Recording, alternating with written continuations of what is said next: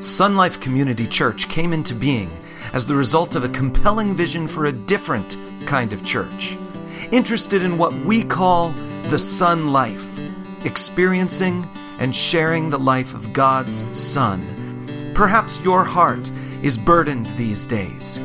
We invite you to allow the Word of God through the words of this message to bring rest to your soul and joy to your heart.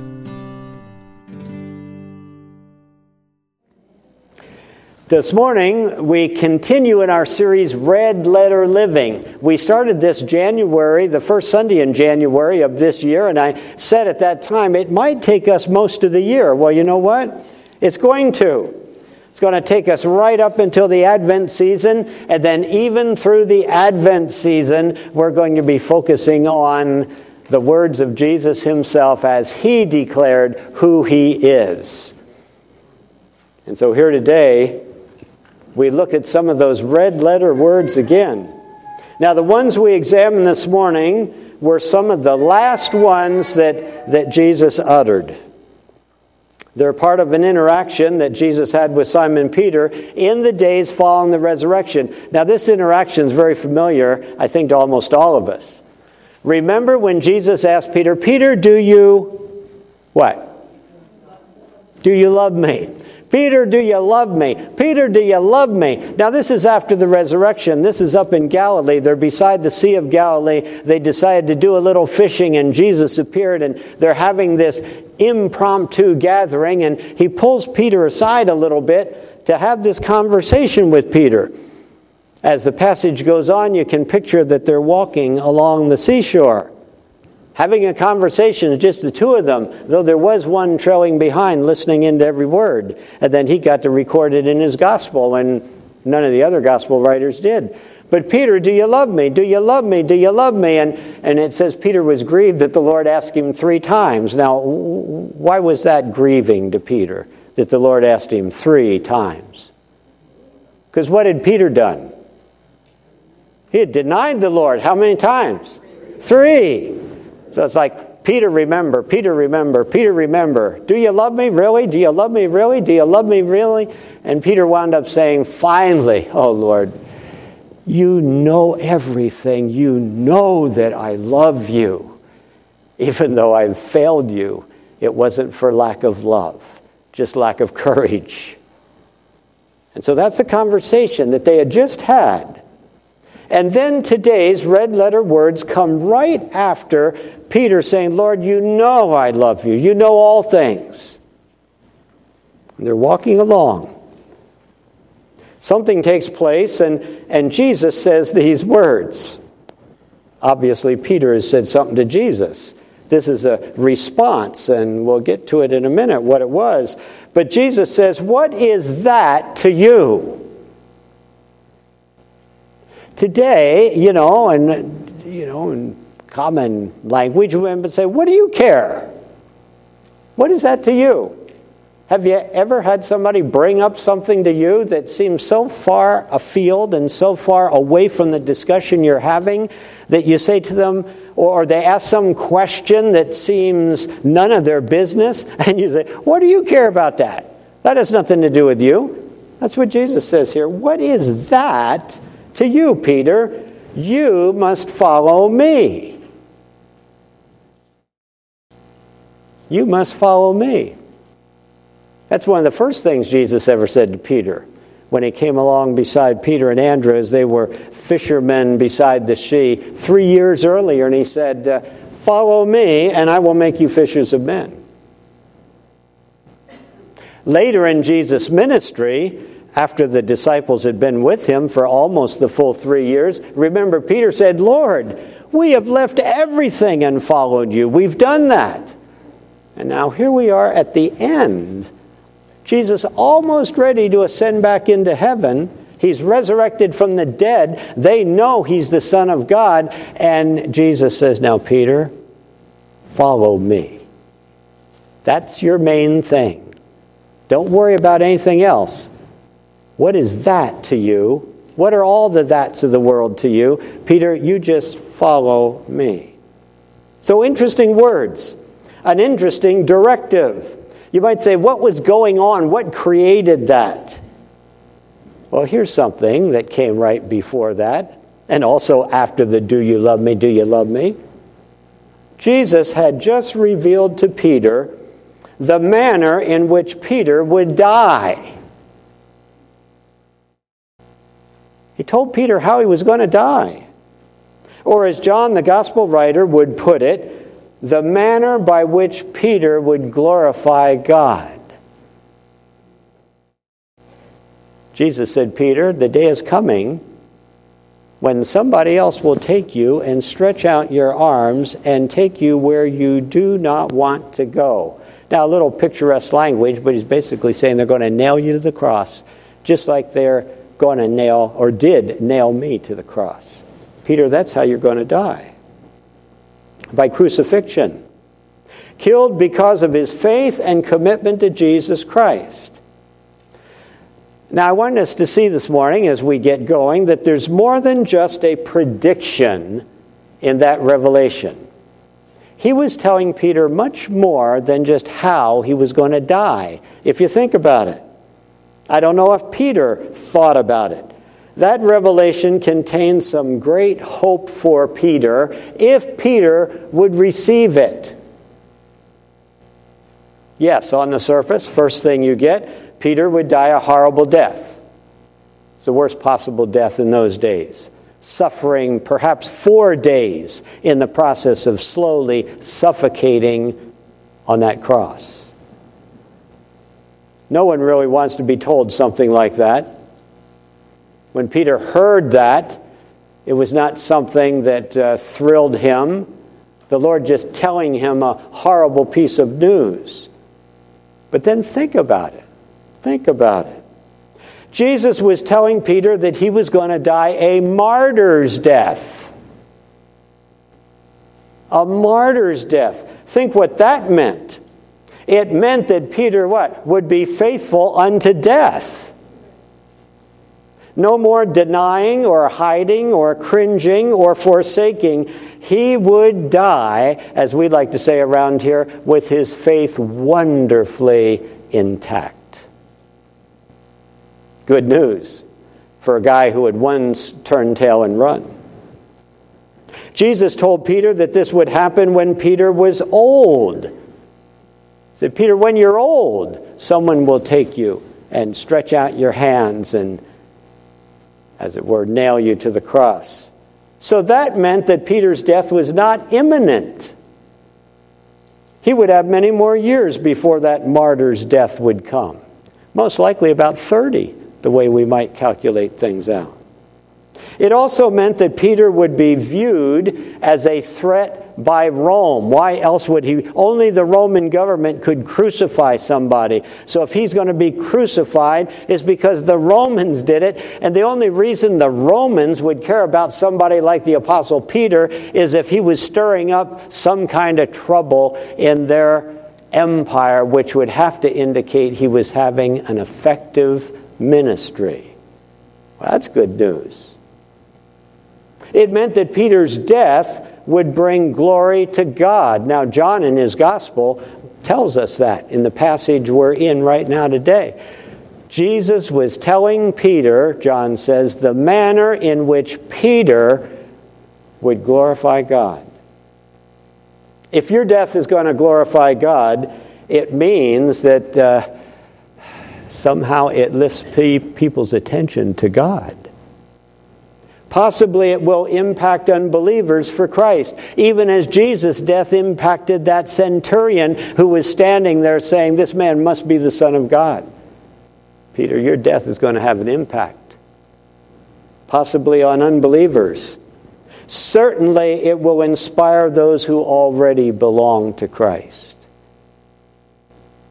to see someone die in faith, to see somebody die without doubting, to see somebody die believing that he's only a breath away from the glories of heaven can encourage anyone else to say, Someday I want that to be me. I want to come to my last breath fully convinced that my faith is secure in Jesus Christ and that I do not doubt, I do not turn away, I do not resist, but I bring glory to God even in the way I die. You see, Jesus was actually telling Peter that a great future awaited him, as did, without question, the Heavenly Father's well done. God had a plan for Peter. And it was a plan like no other, for it had Peter's own name embossed upon it. However, right there in the midst of a revelation that could have and should have thrilled Peter and focused him, something popped into Peter's mind that threatened to undermine everything.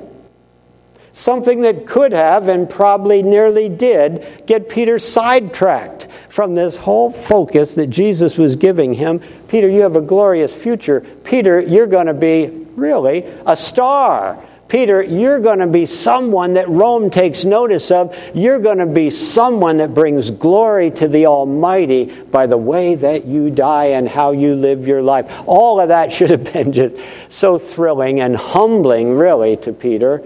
But something popped into his mind that almost sidetracked him from all that wonderful truth.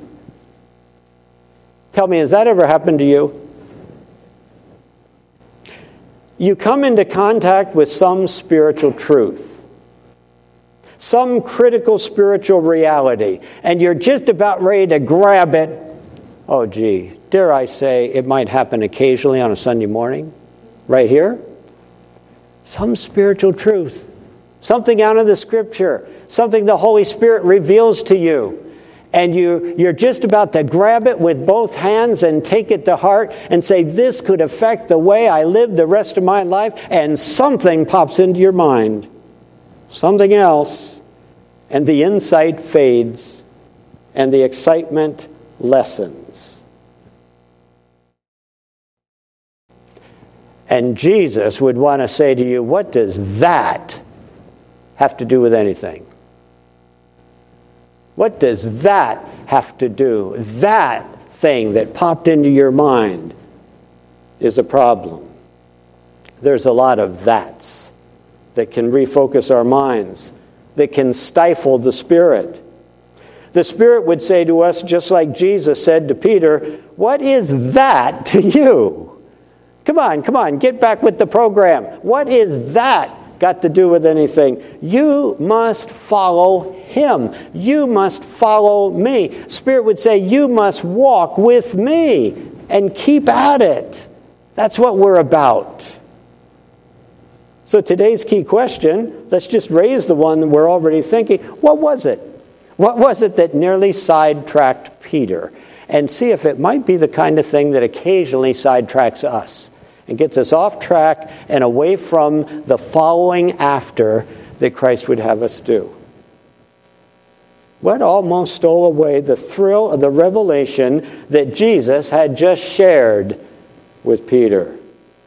Well, it's the same thing that can steal away our joy in our daily walk with Numa and our contented acceptance of the life path that our Father has laid down for us. And here it is comparison with others.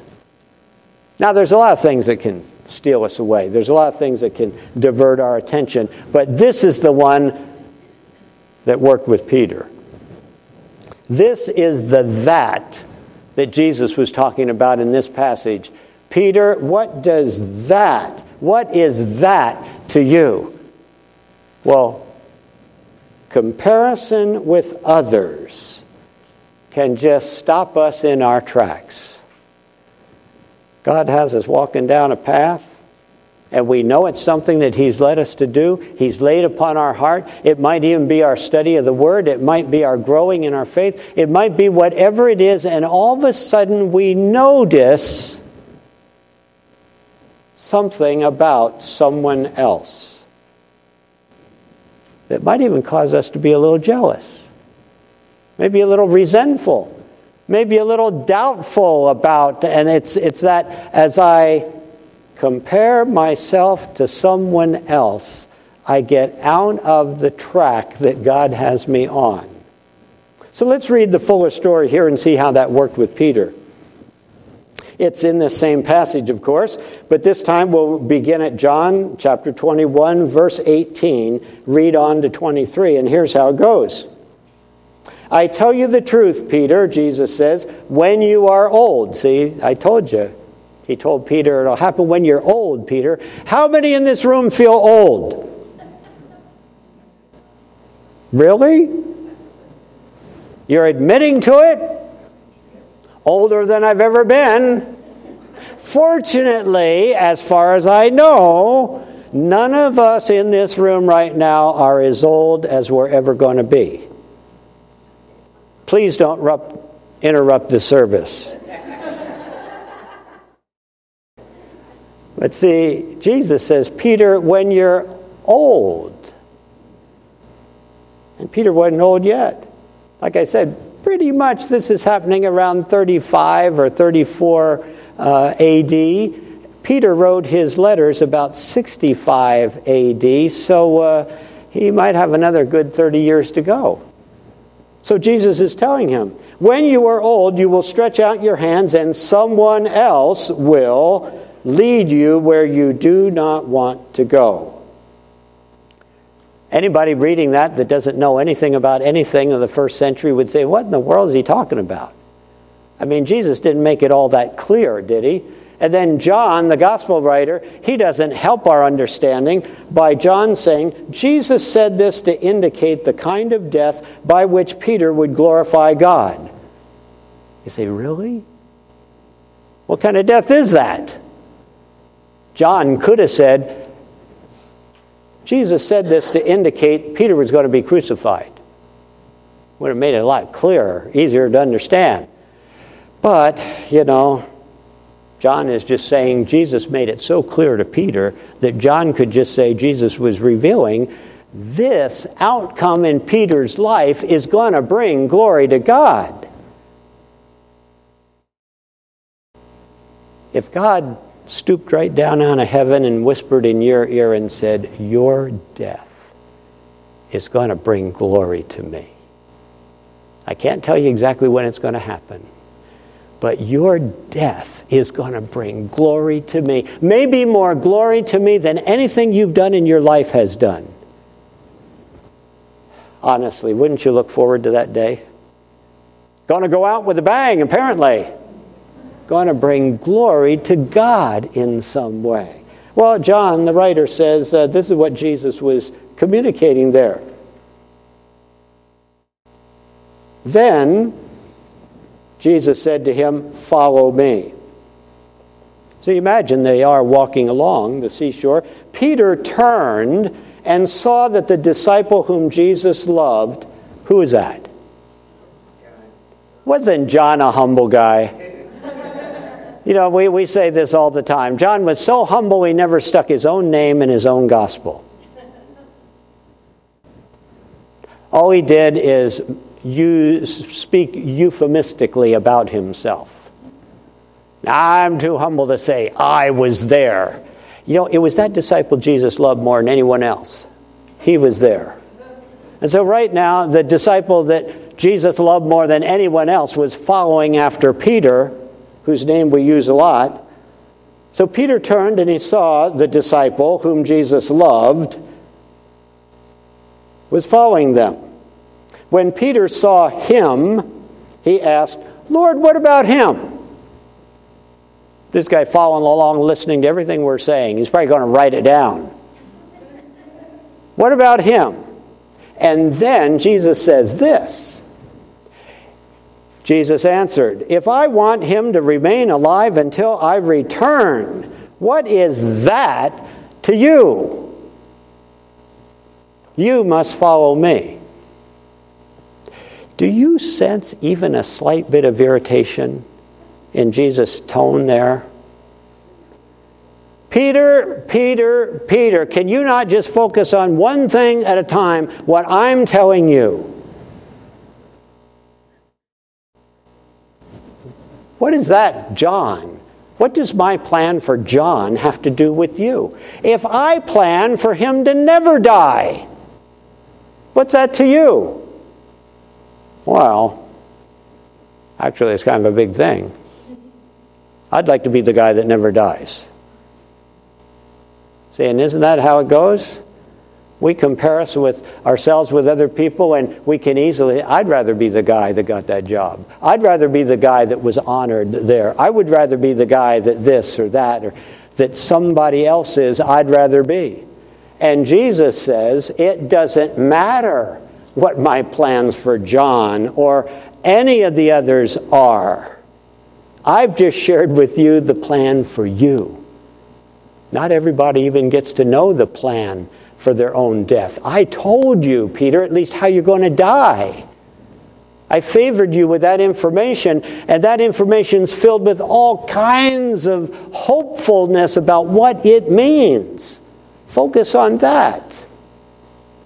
You just follow after me.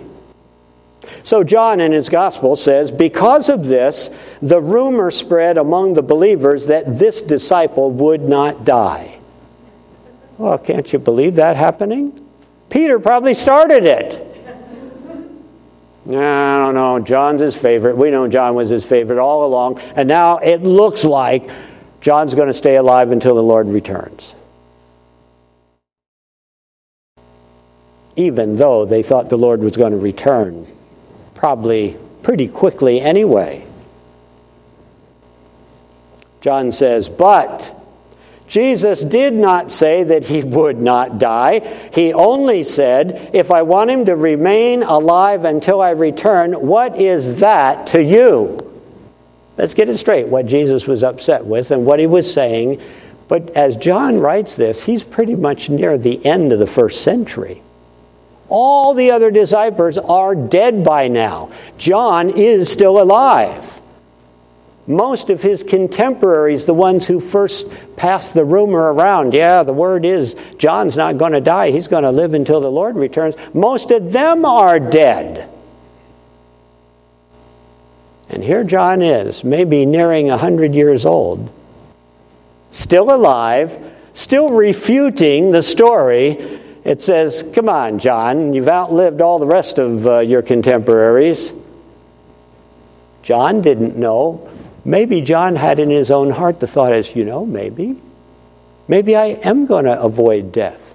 Maybe I will be alive at the return of Christ and I'll just be caught up to be with him and not have to go through that terrible doorway called death. Boy, my mother was counting on that. She hung on till 104, believing the Lord could come every day, any day. John, why wouldn't you think, you know, maybe it is so? Some of us in here might be in that crowd who never die. The Lord returns and catches us up without us having to die. Well, it may, John, maybe Jesus didn't say John's going to live forever, but it sure looked like John had a long track record. By the time he wrote these words, there could be, that rumor could be gaining in strength rather than losing strength. Because Jesus said those words, kind of to make a point as strong as he could make it to Peter. He said, Peter, now listen. What about him, you say? What if? Let's think the worst possible scenario, Peter.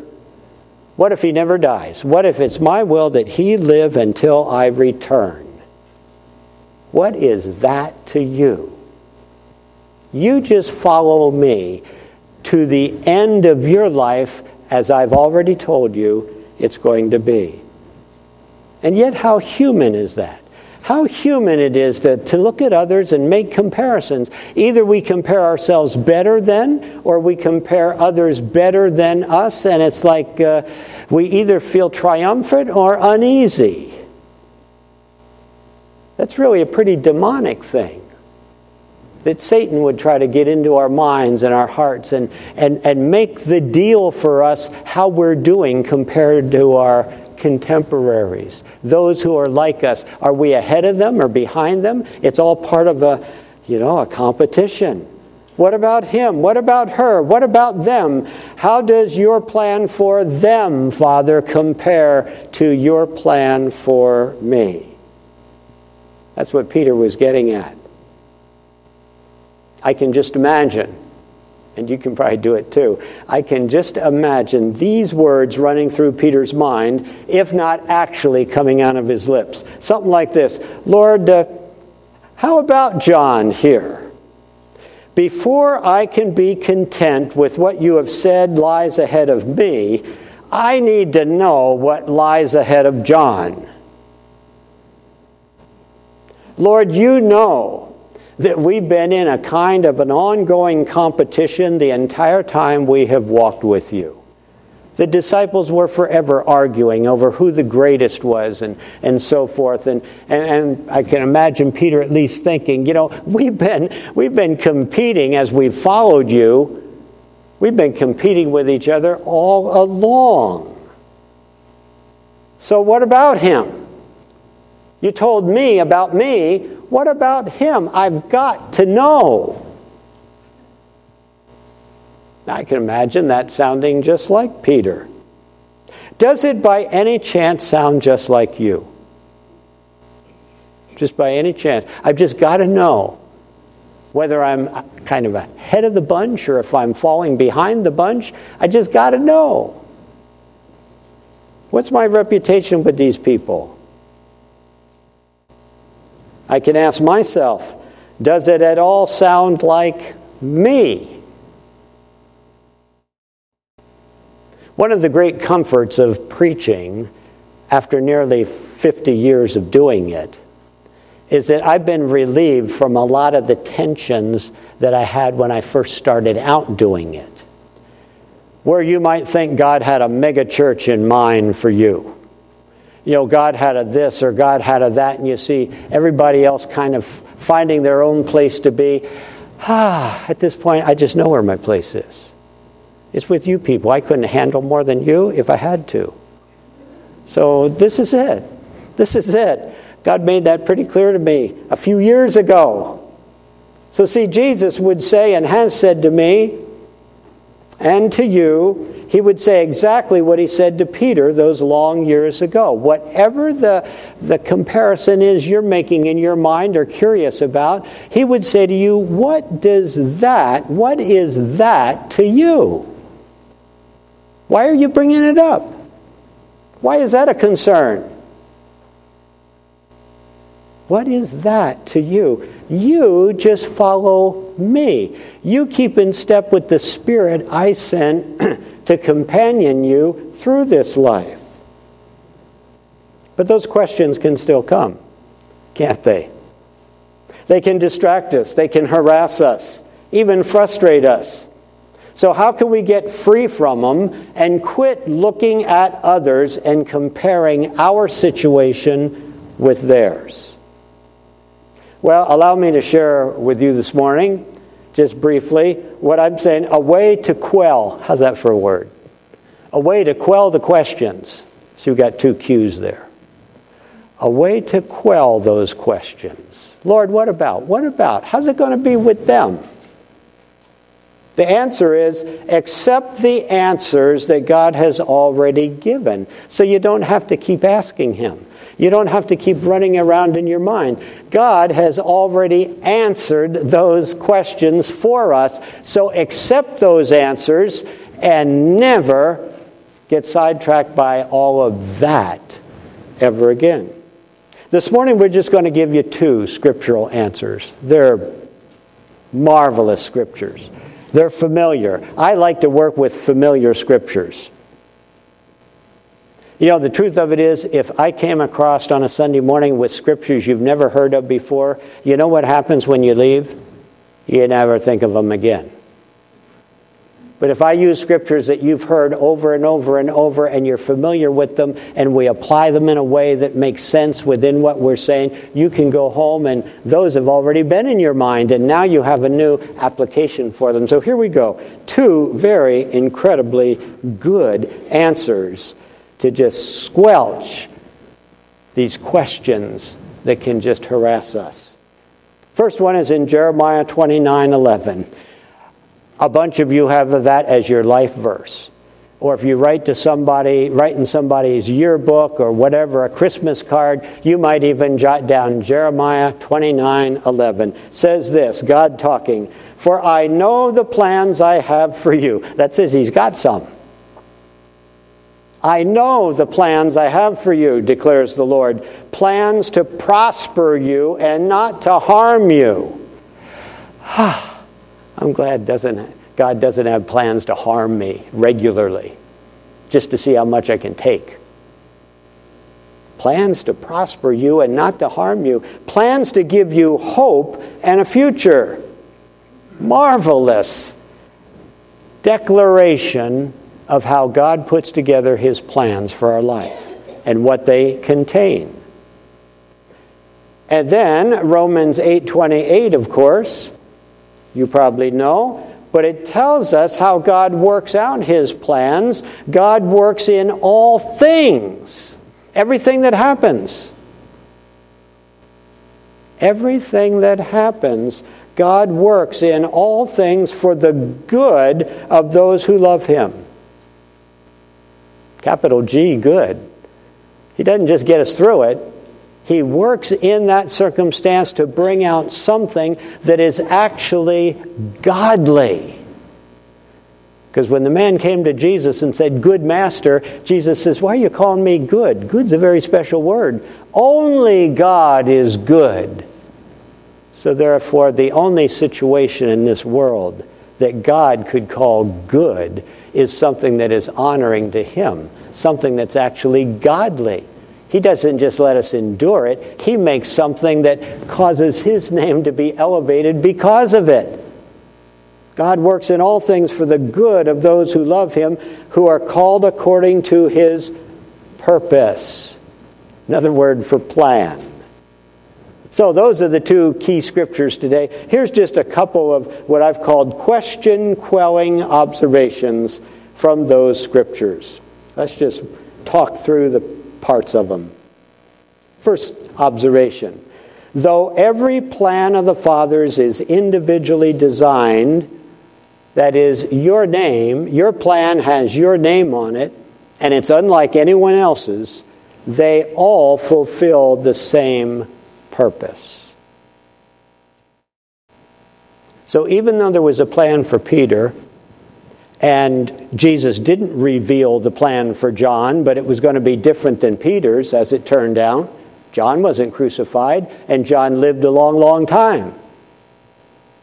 Even though the plan was different, the purpose for both of them was exactly the same. You see, God the Father is building a family of faith. A family of faith composed of mature sons and daughters formed into the very likeness of Jesus himself. Now, the pathway into that Christ likeness is different for each one of us. If we had time to sit down here and say, just tell me your life story. Tell me what all has been involved before you came to Christ. Tell me what all has been involved, what activities you've been in, what pathway you've walked on since you came to Christ, and what you anticipate is right out there in front of you. Every one of us would have our own unique story. But in every one of us who has received Christ as Savior, in every one of us who has been born again into the family of God as a son or daughter of God, every one of us is heading toward the same thing Christ likeness, becoming like Him. And the Spirit of God, who's been given to each of us individually, He works in each of us according to the unique person that we are, but He's working each one of us toward that same glorious outcome. Bible tells us he's changing us from one degree of glory, little by little, into the very likeness of Christ, the Lord himself. And that is for the purpose, then, all of us together being identified as members of the beautiful bride of Christ. And someday being presented by the Son as his bride to the Father Himself in heaven. So we're all heading to the same place. the same moment, the same experience, but there's a, a million different ways that the Spirit works with each of us. We each have our own story. We are each our own person. And the plan of God is tweaked for each one of us and superintended by the Holy Spirit to get us to that same final place. Some of us learn slower than others. The Spirit might have to walk, work us or walk us through some situations several times before we say, you know, I don't think that really honors Christ. I don't really think that's God's will and plan for me until we finally get that taken care of. So each one of us walk by the Spirit down the unique uh, GPS that He's laid out for us. First here, then here, then here, then here. But the destination is the same for us all. God's purpose is the same for us all until one day we all together are presented to the Almighty God as the bride of His Son, as the full result of the great sacrifice Jesus has made. And that's what it is. So it doesn't really matter what path you're on compared to me. What does that matter to you? We're all walking in step with the Spirit toward the same destination and cheering one another on.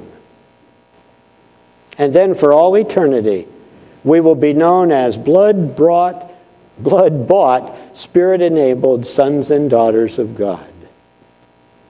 Now, here's some things that are true of every one of the Father's plans coming out of uh, those two scriptures. Number one, God's plans prosper us spiritually.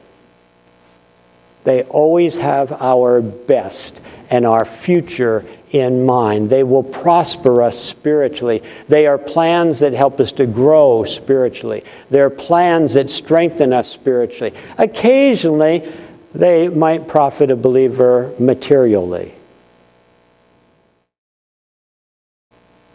Some people have more than others. The ones that God gives more to, He, he anticipates they will use what they have to bring blessing to Him. You and I have more materially than the vast number of Christians from the vast centuries that precede us. Just living in this country, we have been blessed materially. How many people over the last 200 years or so, how many Christians might have thought, why couldn't I have been born in America? They might be living in fear of their lives every day. And the thought might be, Lord, what, what about, you know, why couldn't I have been born in the United States where I could freely practice my faith, not be fearful of it? We're here. We can do this. We've been blessed in some ways God's plan has included a certain amount of material provision as well as spiritual. Our goal, our need is to make sure the material doesn't overwhelm the spiritual and we just get content with this good, wonderful life we live. But God's plans are to prosper us, not to let us get saved and just kind of shrink on the vine he wants to see Christians growing. He sent His Holy Spirit to us to provide for that growth, to encourage that growth. Spiritual prosperity. God's plans do not bring harm to us, spiritually speaking. Nothing truly harmful is ever part of God's plan for any of His children. Nothing truly harmful can ever come to any of God's own. But do remember this. Remember when Jesus said, Do not fear them that can, and I add this word, merely kill the body. Christians have died by the thousands, millions over all the years. Uh, but they weren't eternally harmed. They weren't really harmed. They actually gained a martyr's crown as a result of that. God will never send anything our way and plan anything for us that will harm us spiritually. Though life, with its ups and downs, is unpredictable. And in all those things, we already have the promise that God works in all those things for our good, not our harm. All these things, God's plans provide hope for us that something truly good will be the outcome. We as Christians can, can get used to saying stuff like this. Maybe some of you do. A situation comes up that you wouldn't have chosen. Situation comes up that looks like it's going to be pretty, pretty difficult, maybe even life threatening. And you say to yourself, I can't wait to see what God brings out of this. I can't wait to see what God brings out of this. And you know, there have been some people, I'm confident, over the years who even have been hit with what might be a death sentence, an illness. The diagnosis is given, you're not sure how it's going to go, and, and you're going to follow the best procedure. But as a believer, you say, I can't, I just can't wait to see what God's going to bring out of this. And for some of those people, what is brought out of this is several conversions at their funeral service. And looking on from the heavenly realms, you say, well, that was good. That was good. Somebody got to share my testimony of faith in Jesus Christ, and the Holy Spirit used it to stir an unbeliever to respond to Christ. That's good. That's good. I can't wait to see what God, what God brings out of this. He's working in everything, even horrible situations you might be in in school or on the job, and you know you just want to pull your hair out if you gave in to your fleshly impulses, and just said, you know, I just can't wait to see what God is going to bring out of this. Because this is one of those things that God works in, and He works in it for the good of those of us who love Him who are committed to Him. So trust Him. Trust Him. Don't say to yourself, man, I don't know any other kid having to go through what I'm going through. Well, maybe you don't. What is that to you? See, Jesus would say, I'm concerned with you. You're going through it, and guess what? God is not ignorant of what you are going through. In fact, God is committed to you and God will work in this situation, and as time goes by, He will bring something truly godly, God honoring, good out of it. So just hang in there and trust Him. Trust Him. That's what God does. That's right part of the plans that God has for those who are His. They provide hope for us that something is always in the works of a godly nature. Also, they provide a future for us. Ultimately, that's in heaven, of course. The old gospel song says, This world is not my home, I'm just a passing through. Well, my treasures are laid up somewhere beyond the blue. The younger you are, the less enthused you are to sing that song. The older you are, you say, That's right. That's right. That's right. This world's just passing away. But you know, even when you are young, Oh, it can be powerful to know this world's just passing away. Don't let me get so wrapped up in it. Don't let my emotions get so stirred by it as though this is the way it's going to be forever because this world passes away. And a lot of the things that disturb us the most pass away in less than six months, let alone in, in just over longer time. We have a future that has nothing to do with the circumstances we're in right now. But those circumstances we're in right now, God is in with us. And He's working. And we can be sure of that. And then the, the plans of God, last thing we, or next to the last thing, they transform trouble into triumph. All God's work is good, whether we see it or not. How many of you, this is a safe question, you can answer it. How many of you are in any kind of a situation where you say, I don't see anything good coming out of this? How many of you have ever been in a situation where you say, I, I, I don't see anything good coming out of this? You know, that's okay. Because the Bible doesn't say we'll ever know what the good is. We just have God's word for it. He's working in it for our good. Sometimes we can look back and say, "Boy, I can see I see how that changed me. I see how that brought a new person into my life. I could see how that set me on a new direction, a new course. It was a, a good thing that I got into that, whatever it was. Sometimes we can put two and two together that way. Most of the time, we can't. Most of the time, from our human perspective, it's, I don't have a clue. And I wish it were gone.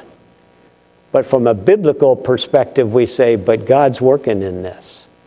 God's working in this for something good for me, and I'm going to take His word for it.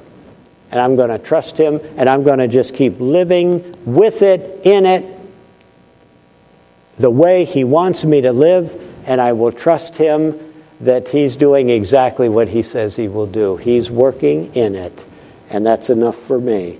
He will turn this trouble into some kind of triumph. And then all these plans of God, as they work out in our life, they identify us as one of God's own. And let me just say this as we close God only has plans for those who are or who someday will be his own. Let me say it again. God only has plans that meet all these criteria for those who are his own or those who will one day be his own. God reaches down through the circumstances of life, and by his Holy Spirit, he reveals his truth to people and he enables those people to respond to his truth. We sang the song, had that horrible word in it we don't like predestined. Predestined. That means God made a decision. God made a decision. If you're a born again believer this morning, if you've accepted Jesus Christ as your Savior, God made a decision before this world was ever created that a day would come when somebody with your name and with your fingerprints would accept Jesus Christ as Lord and Savior. And then God could say, way, way, way ahead of time, or He could say the very moment that happened, He could say, and I have a plan for you. I have a plan for you that is to nurture you, is to grow you, and to ultimately have you standing right here in front of my throne as part of the beautiful bride of Christ and enjoying this fellowship for all eternity. And he'd say, Embrace it. Embrace it. If you feel any kind of stirring in your heart at all uh, about that truth, you, you just embrace it and say, Father, I want to know your plan. I want your plan to work out in my life. I want to be part of that great company. I confess my sins. I receive Jesus as my own Lord and Savior. I believe He's the, the Son of God. I believe He died on the cross for me. But don't just glibly go walking around telling everybody that you run into that God has a wonderful plan for their life. That is not a true gospel statement. God has a wonderful plan for every human being who is his own. And it begins by winning that person to his son. God's plan for the unbeliever, God's plan for those who resist, God's plan for those who sink ever deeper into sin is judgment. So we cannot be so glib about it. You know, we cannot just say, hey, God offers you a good deal. Better take advantage of it. No. All these things, the plan of God, the purposes of God, the prospering, the, all these things come to those who are God's. So the question is have you become one of God's children? Not, hey, God has a great deal for you, better sign up. Now, the question of people is are you one of God's children? Have you been born again through faith in God's Son, Jesus? Because if you have, and if you haven't, I'm asking you, I'm urging you, give your life to Christ. And some people just can't do that. They won't do that. Their fallen nature is still in control of them completely. The Holy Spirit hasn't stirred anything new within them. And they say, That's foolishness. I don't believe any of that stuff. They're letting you know where they stand. And God doesn't have a wonderful plan for their life. They are telling you where they stand. I don't believe in any of that baloney. I don't believe in God. I don't need a Savior. I'm just fine as I am. Those are all words of the fallen human flesh that are very normal and natural to people who have not in any way embraced God's truth. And so when you talk to people, you ask them if they've given their life to Christ. Don't try to sell them something, inquire of them have you given your life to Christ? Because God has a wonderful plan for those who do. God has a wonderful plan for those who surrender themselves to Christ. So I ask you in this room, for sure, have you given your life to Christ? Because then, the moment you do that, the moment you have an inclination to want to do that, those around you who know the Lord become aware that the Spirit of God is at work within you. And they will want to encourage you to act upon that yearning that you're feeling. And they say, Oh, do that. Do that. Jesus died for you, Jesus gave himself for you. God has a marvelous life for those who will give themselves to Jesus. But first things first. Have you given yourself to Jesus? Have you become a member of the family of God? And then, as a member of the family of God, you fall heir, as it were, to all of the plans of God. All the works of God that He tells us in the Scripture, He's busily doing. So be sure of that. If you have, rejoice in that and then realize that, that God's plan is not just to get you forgiven of your sins and then hang on till heaven or do your own thing until then. You see, God's plan is that you give your life to Christ. And if you give your life to Christ, your life doesn't belong to you anymore. Christ is in charge of your life. And now your question is what does Jesus want of me? What did Jesus teach about this life? We've been going through it all year long.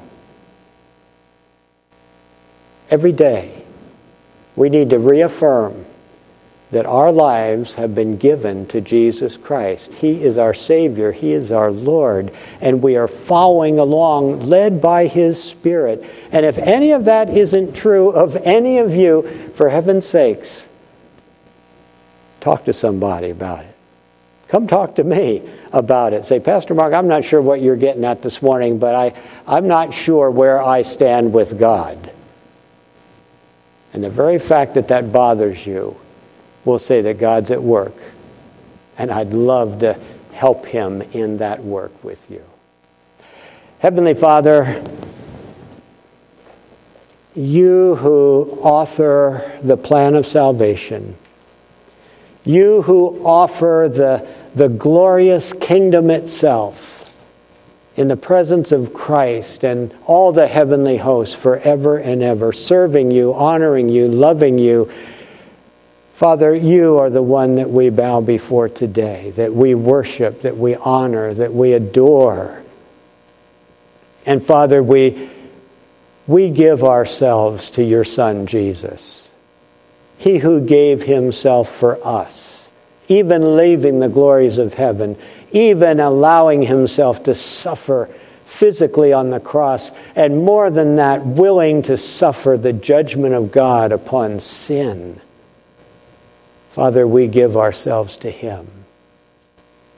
And we rejoice in the fact that, that you see every one of us as individuals. You have a plan that has our name on it. And so we don't we don't compare ourselves. We rejoice that our Heavenly Father knows us, cares about us. And Father, as a result, We rejoice in the plans you have for us. We rejoice in the plans that you have for our Christian brothers and sisters. For Father, it is a plan, a plan like no other. So guard us, keep us, help us to learn from the words Jesus spoke to Peter himself, and for us to just follow with all our heart the example and follow in step with the companion that has been sent. For we ask this now in Jesus' name. Amen. We hope this message has inspired you to live the Son Life together with us. If you are near Apple Valley, California this weekend, we invite you to join us in person Sunday morning or through our live broadcast. All the details are on our website at sonlifecommunitychurch.com.